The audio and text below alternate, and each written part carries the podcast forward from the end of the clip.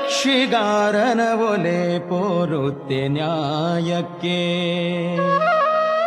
ಸಾಕ್ಷಿಯ ಒಲಿರು ಕಡೆಗೆ ತೀರ್ಪಾಗುವಂದು ಭಿಕ್ಷುವಲು ಕಾಲ ಸವೆಯಿಸಿ ಲೋಕಯಾತ್ರೆಯಲಿ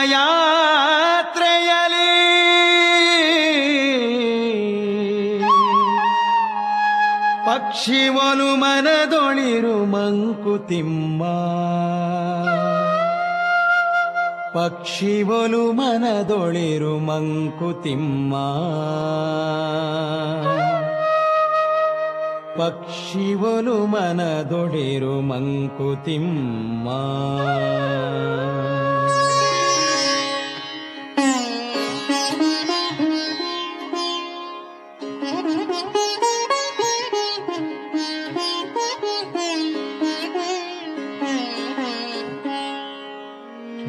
ಬೆಟ್ಟಕ್ಕೆ ಸನ್ನೆ ಹಾಕಿರುವ ಮಹದಾಶಿಗನೇ.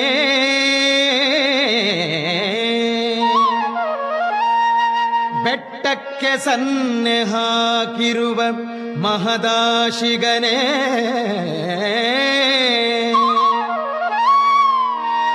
ಗಟ್ಟಿಯೇ ಸೊಟ್ಟಾಗದೆ ಸನ್ನೆಗೋಲು ರಟ್ಟೆಯೇ ಮುರಿದೀತು ಮೈಮರೆತ ಸಾಹಸದೀ.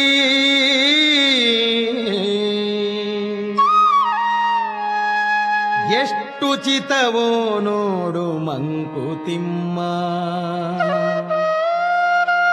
ಎಷ್ಟು ಚಿತವೋ ನೋಡು ಮಂಕುತಿಮ್ಮ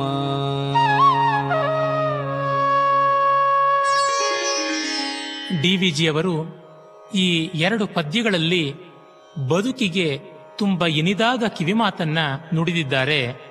ಮೊದಲಿಗೆ ಈ ಜಗತ್ತಿನ ವ್ಯವಹಾರದಲ್ಲಿ ನಾವು ಹೇಗಿರಬೇಕೆಂಬ ಆದರ್ಶವನ್ನ ಕೊಡುತ್ತಾರೆ.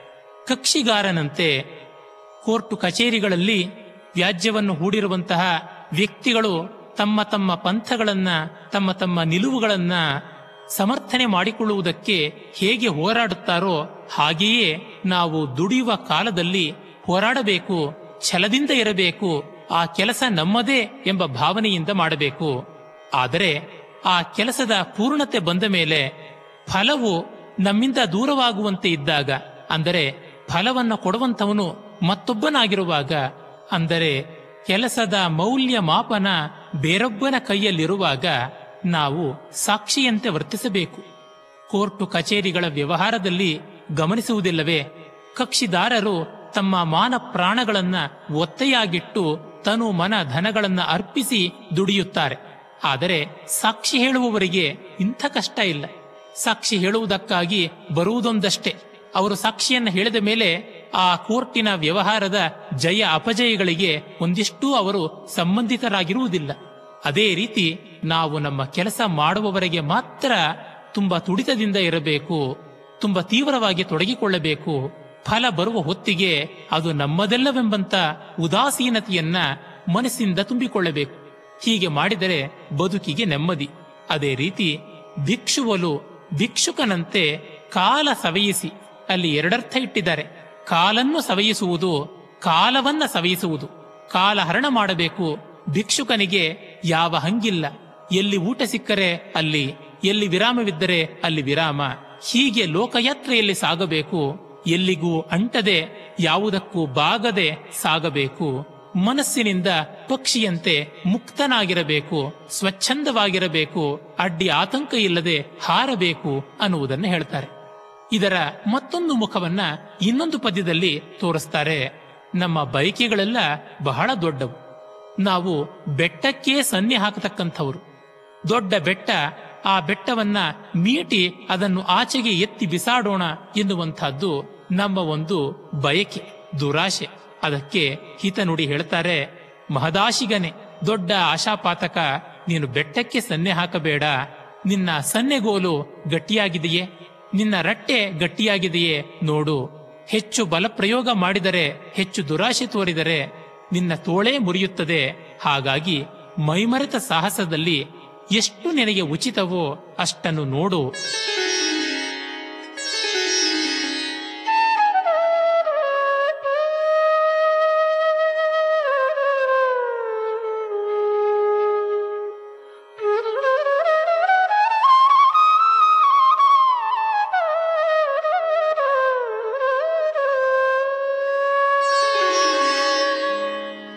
ಬದುಕು ಜಟಕ, ಬಂಡಿ ವಿಧಿಯಧರ ಸಾಹೇಬ. ಬದುಕು ಜಟಕ, ಬಂಡಿ ವಿಧಿಯದರ ಸಾಹೇಬ.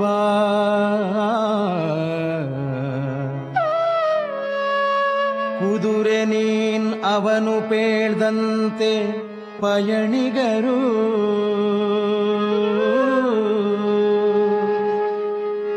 ಮದುವೆಗೋ ಮಸಣಕೋ ಮದುವೆಗೋ ಮಸಣಕೋ ಹೋಗೆಂದ ಕಡೆಗೋಡು ಪದ ಕುಸಿಯೇ ನೆಲವಿಹುದು ಮಂಕುತಿಮ್ಮ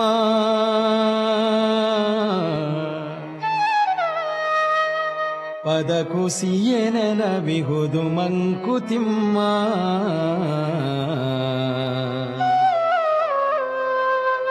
ಪದ ಕುಸಿಯೇ ನೆನವಿಹುದು ಮಂಕುತಿಮ್ಮ ಮಂಕುತಿಮ್ಮ ಮಂಕುತಿಮ್ಮ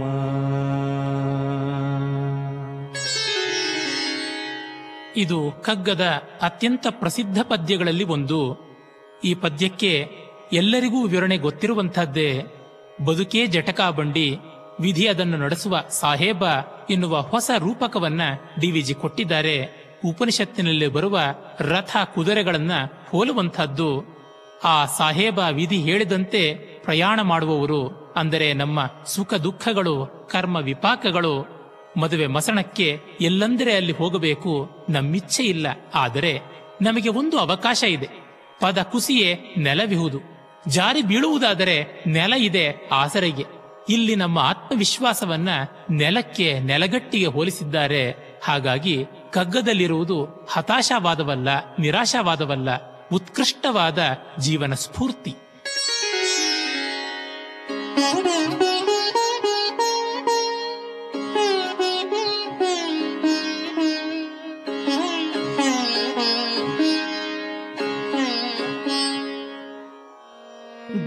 ದೇಹವೆಂಬುದು ಕುದುರೆ ಆತ್ಮ ಅದರಾರೋಹಿ.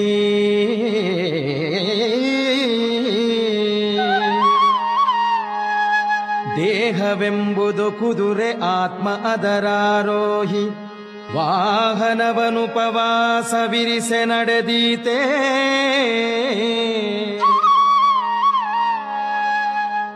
ರೋಹಿ ಜಾಗ್ರತೆ ದಪ್ಪೆ ಯಾತ್ರೆ ಸುಖ ಸಾಗೀತೆ.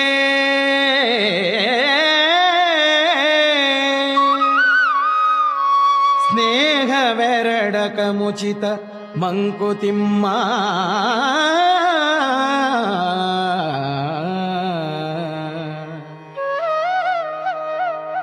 ಸ್ನೇಹವೆರಡಕ ಮುಚಿತ ಮಂಕುತಿಮ್ಮ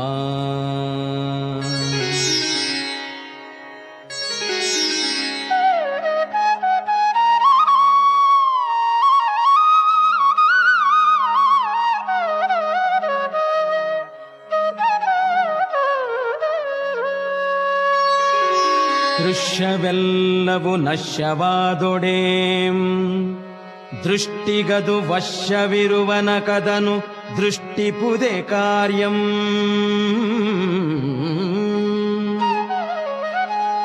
ವಿಶ್ವಾನುಭವವೇ ವಿಶ್ವಾತ್ಮಾನುಭವಕ್ಕೆ ಪಥ. ವಿಶ್ವಾನುಭವವೇ ವಿಶ್ವಾತ್ಮಾನುಭವಕ್ಕೆ ಪಥ. ನಶ್ಯದಿಂದ ವಿನಶ್ಯ ಮಂಕುತಿಮ್ಮ.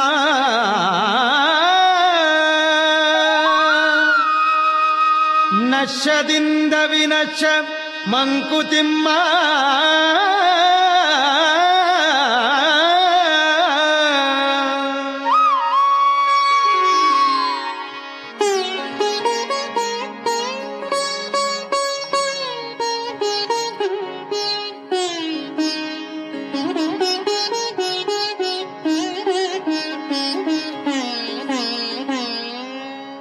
ಮರಣಶಯ್ಯೆಯದೆಂದು ತಿಳಿದೊಡಂ ರೋಗಿಯನು.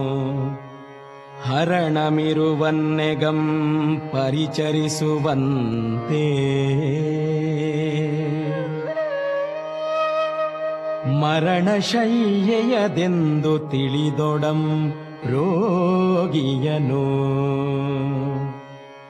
ಹರಣಮಿರುವನ್ನೆಗಂ ಪರಿಚರಿಸುವಂತೆ. ಸ್ಥಿರವಲ್ಲವೀ ಲೋಕವಾದೊಡಮದುಳ್ಳನಕ ಸ್ಥಿರವಲ್ಲವೀ ಲೋಕವಾದೊಡಮದುಳ್ಳನಕ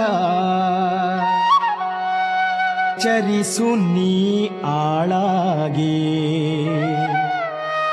ಚರಿಸು ನೀ ಆಳಾಗಿ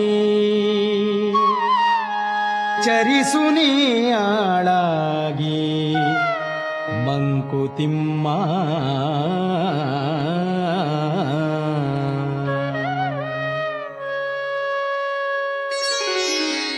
ಈ ಮೂರು ಪದ್ಯಗಳಲ್ಲಿ ಡಿವಿಜಿಯವರು ಮತ್ತೆ ವೇದೋಪನಿಷತ್ತುಗಳ ಸಾರವನ್ನೇ ಹಿಡಿದಿಟ್ಟಿದ್ದಾರೆ. ದೇಹ ಕುದುರೆ ಆತ್ಮ ಸವಾರ ದೇಹವನ್ನು ಉಪವಾಸ ಇಟ್ಟರೆ ಪ್ರಯಾಣ ಸಾಗುವಂತಿಲ್ಲ. ಆತ್ಮ ಅವಿವೇಕಿಯಾದರೆ ಪ್ರಯಾಣಕ್ಕೆ ಸಾಧ್ಯತೆಯೇ ಇಲ್ಲ. ಹೀಗಾಗಿ ದೇಹ ಆತ್ಮಗಳೆರಡೂ ಬೇಕು. ಇದನ್ನ ಕಠೋಪನಿಷತ್ತಿನಲ್ಲಿ ಆತ್ಮವೇ ಸಾರಥಿ, ಶರೀರವೇ ರಥ ಎನ್ನುವ ಹೋಲಿಕೆಯಲ್ಲಿ ನೋಡಬಹುದು. ಅದೇ ರೀತಿ ಮುಂಡಕೋಪನಿಷತ್ತಿನಲ್ಲಿ ಕೂಡ ದೇಹವನ್ನ ಬಿಲ್ಲಿಗೆ ಹೋಲಿಸಿ ಆತ್ಮವನ್ನ ಧನುಸ್ಸಿಗೆ ಹೋಲಿಕೆ ಮಾಡುವಂಥ ಒಂದು ಉದಾಹರಣೆ ಇದೆ. ಅಲ್ಲಿ ಕೂಡ ಕಾಣುವಂತಹದ್ದು ದೇಹಾತ್ಮಗಳ ಸಾಮರಸ್ಯ. ಎರಡೂ ಬೇಕು, ಜಗತ್ತೂ ಬೇಕು, ಜೀವವೂ ಬೇಕು, ದೇಹವೂ ಬೇಕು, ದೇಹದ ಒಳಗಿನ ಚೈತನ್ಯವೂ ಬೇಕು. ಹಾಗೆಂದು ಹೇಳಿ ಕಾಣುವ ದೃಶ್ಯವನ್ನೆಲ್ಲ ನಶ್ವರವೆಂದು ತಿರಸ್ಕಾರ ಮಾಡಬಾರದು. ಇದು ಮಾಯೆ ಎಂದು ತಿರಸ್ಕರಿಸಬಾರದು. ಮಾಯೆ ಪರಮಾತ್ಮನ ಲೀಲೆ ಅದನ್ನು ಮುಂದಿನ ಪದ್ಯದಲ್ಲಿ ಹೇಳ್ತಾರೆ. ವಿಶ್ವವನ್ನ ಗೌರವಿಸುವುದೇ ವಿಶ್ವಾತ್ಮವನ್ನ ಗೌರವಿಸುವ ಹಂತ. ವಿಶ್ವದ ಅನುಭವವೇ ವಿಶ್ವಾತ್ಮದ ಅನುಭವಕ್ಕೆ ಒಂದು ಹೆಜ್ಜೆ, ಅದೇ ದಾರಿ. ನಶ್ಯದಿಂದ ನಾಶವಾಗುವ ಜಗತ್ತಿನಿಂದ ಅವಿನಾಶಿಯಾದ ಪರಮಾತ್ಮನಿಗೆ ದಾರಿ ಅಂತ ಹೇಳ್ತಾರೆ. ಇಲ್ಲಿ ಭಗವದ್ಗೀತೆಯ ಒಂದು ಮಾತು ಬಹಳ ಸ್ಮರಣೀಯವಾದಂತಹದ್ದು ಯಾವುದ್ಯಾವುದು ಜಗತ್ತಿನಲ್ಲಿದೆ ಅದೆಲ್ಲ ಪರಮಾತ್ಮನೇ ಅನ್ನುವ ಸಂದೇಶ ಅಲ್ಲಿ ಕಾಣುತ್ತದೆ. ಸರ್ವಭೂತಸ್ಥಮಾತ್ಮಾನಂ ಸರ್ವಭೂತಾನಿ ಚಾತ್ಮನಿ ಈಕ್ಷತೆ ಯೋಗಯುಕ್ತಾತ್ಮ ಸರ್ವತ್ರ ಸಮದರ್ಶನ. ಈಶಾವಾಸ್ಯೋಪನಿಷತ್ತು ಕೂಡ ಅದೇ ತತ್ವವನ್ನ ಇದೇ ಮಾತುಗಳಲ್ಲಿ ಹೇಳುತ್ತದೆ. ಇಂಥ ಉಪನಿಷತ್ ಸೂಕ್ತಿಯನ್ನ ಕಗ್ಗಕ್ಕೆ ಸಂವಾದಿಯಾಗಿ ನೋಡಬಹುದು. ಈ ಜಗತ್ತಿನಲ್ಲಿ ಹೇಗಿರಬೇಕೆಂಬ ರಹಸ್ಯವನ್ನ ಮುಂದೊಂದು ಪದ್ಯದಲ್ಲಿ ಹೇಳ್ತಾರೆ. ಸಾಯುಕ್ಕೆ ಸಿದ್ಧನಾದ ರೋಗಿ ಮರಣಶಯ್ಯೆಯಲ್ಲಿ ಇರುವಂತಹ ರೋಗಿಯನ್ನ ಕೊನೆಗೂ ಅವನ ಉಸಿರು ಹೋಗುತ್ತದೆ ಎಂದು ತಿಳಿದಿದ್ದರೂ ಮತ್ತೆ ಮತ್ತೆ ಉಪಚಾರ ಮಾಡ್ತೀವಿ, ವೈದ್ಯರ ಪರಿಚರ್ಯೆಗೆ ಒಳಪಡಿಸ್ತೀವಿ, ಬದುಕಿರುವವರೆಗೂ ಆತನ ಜೀವವನ್ನು ಉಳಿಸುವ ಪ್ರಯತ್ನ ಮಾಡ್ತೀವಿ. ಹಾಗೆಯೇ ಲೋಕ ಸ್ಥಿರ ಅಲ್ಲ, ಆದರೂ ಲೋಕಯಾತ್ರೆಯನ್ನ ನಾವು ಸಾಗಿಸುತ್ತಲೇ ಇರುತ್ತೇವೆ. ಲೋಕಕ್ಕೆ ಹಿತವನ್ನ ಮಾಡಬೇಕು. ಲೋಕದ ಆಳಾಗಿ, ಲೋಕವು ಚೆನ್ನಾಗಿರುವಂತೆ ಮಾಡಬೇಕು. ದೇಹದಲ್ಲಿ ಇರುವವರೆಗೂ ದೇಹದ ಪೋಷಣೆ ಬೇಕು. ದೇಹದ ಪೋಷಣೆ ಆತ್ಮೋದ್ಧಾರಕ್ಕೆ. ಕಾಳಿದಾಸ ಹೇಳಿದಂತೆ ಶರೀರ ಮದ್ಯಂ ಖಲು ಧರ್ಮ ಸಾಧನಂ. ಅಕ್ಕ ಮಹಾದೇವಿ ಹೇಳುವುದುಂಟು, ಹುತ್ತವನ್ನು ಬಡಿದಡೆ ಹಾವು ಸಾಯಬಲ್ಲುದೆ, ಶರೀರವನ್ನ ತುಂಬಾ ಶೋಷಣೆಗೆ ಒಳಪಡಿಸಿದರೆ ಶರೀರದೊಳಗಿನ ಆತ್ಮ ಶಾರೀರಕ್ಕೆ ತುಂಬಾ ಶ್ರಮವಾಗುತ್ತೆ, ಹುತ್ತವನ್ನ ಬಡಿದು ಹಾವನ್ನ ಕೊಲ್ಲಲು ಸಾಧ್ಯವಿಲ್ಲ, ಆತ್ಮೋದ್ಧಾರಕ್ಕೆ ಶರೀರವನ್ನ ತುಂಬ ಹಿಂಸೆ ಮಾಡಬೇಕಿಲ್ಲ. ಮಧ್ಯಮ ಮಾರ್ಗ, ಸುವರ್ಣ ಮಧ್ಯಮ ಮಾರ್ಗ ಎಂದು ಬುದ್ಧ ಹೇಳಿದ್ದು ಇಲ್ಲಿ ಸ್ಮರಣೀಯ. ಜಗತ್ತಿನ ಮಹಾಪುರುಷರೆಲ್ಲ ದೇಹಾತ್ಮಗಳ ಸಾಮರಸ್ಯಕ್ಕಾಗಿ ದುಡಿದವರು ಎಂಬುದನ್ನಿಲ್ಲಿ ಗಮನಿಸಬೇಕು.